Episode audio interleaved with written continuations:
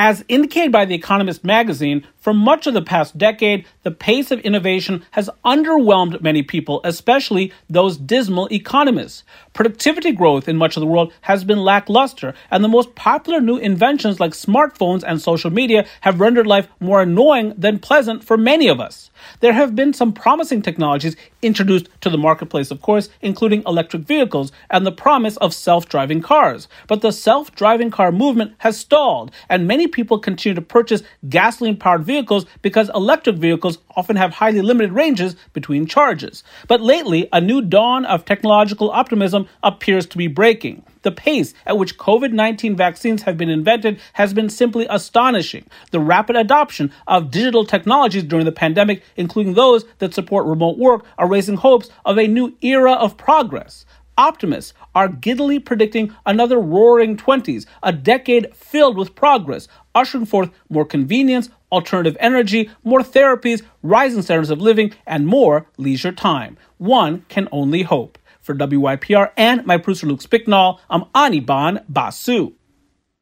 2020 will be remembered as a dreadful year for many industries airlines, cruise ships, movie theaters, sporting venues, commercial real estate, theme parks, restaurants, department stores, and other sellers of apparel all suffered massive economic setbacks last year, but there were a number of major economic segments that were catalyzed by the pandemic that began its assault on commerce last year. Among them was housing. According to recently released data from the National Association of Realtors, U.S. home sales rose to their highest level in 14 years in 2020, propelled by ultra low interest rates and shifts in behavior induced by the need to social distance and spend more time at home. Sales in December of 2020 were up 22% from the same month one year earlier. As indicated by writer Nicole Friedman, many economists expect demand for homes to remain strong in 2021. That will help spur more home construction as well as sales of furniture and other household goods. At the same time, there continues to be a shortage of homes available for sale. There were only a bit more than 1 million homes available for sale at the end of last year nationally, or about 23% fewer than were available in December of 2019. Accordingly, there will continue to be upward pressure on prices. For WYPR and my producer Luke Spicknall, I'm Anirban Basu. President Biden will commemorate two weeks in office today. As expected, it has been a busy period. One of the first things he did as president was to revoke a permit for the Keystone XL pipeline. As indicated by the Wall Street Journal, this appears to spell the end of a saga that has spanned more than 12 years over a pipeline intended to transport Canadian crude oil to America. In actuality, Keystone XL is an expansion of an existing pipeline energy companies originally conceived the expansion when oil prices were at historic highs just before the 2008 global financial crisis and prior to the American shale oil boom accompanied by the spread of fracking. Shortly after proposing the pipeline expansion, TransCanada Corporation and other project supporters ran into opposition from environmental groups citing the threat of spills. Environmentalists also sought to reduce the amount of oil extracted from Canada's oil sands, widely viewed as among the the most greenhouse gas intensive energy sources in the world. Ranchers, farmers, and Native American groups living and operating along the proposed route also opposed the pipeline since it would have traversed ecologically sensitive areas and aquifers important as sources of drinking water and irrigation. For WYPR and my producer Luke Spicknall, I'm Anirban Basu.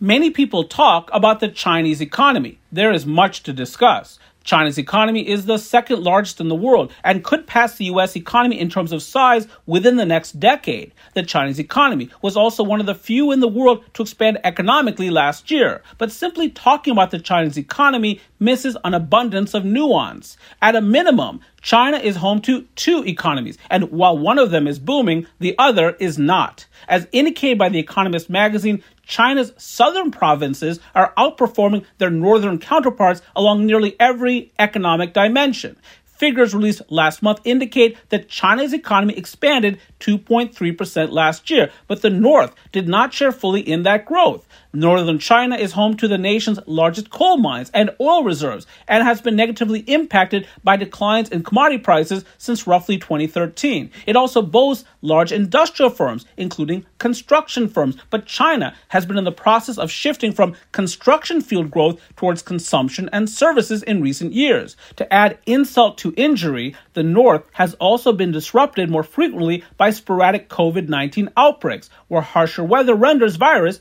more transmissible. For WYPR and my producer Luke Spicknall, I'm Anirban Basu. Many of us care deeply about the environment. Not coincidentally, many of us advocate for renewable sources of energy as substitutes for fossil fuels. But as indicated by The Economist magazine, the best of intentions occasionally produce some rather negative outcomes. In late 2019, loggers began arriving in the Ecuadorian Amazon. They were looking for balsa, a rapidly growing species of tree with a wood that is used in wind power turbine blades. At the time, there was a global shortage. Cutting down balsa trees could produce pay of around $150 a day, a fortune in a region where most people lack employment. At first, villagers grabbed chainsaws, axes, and machetes to cut down the balsa trees. Soon, the harvest became a free for all. Some loggers obtained permits, some did not. Many took away truckloads of wood without paying workers. According to The Economist, the influx of cash and liquor produced family violence.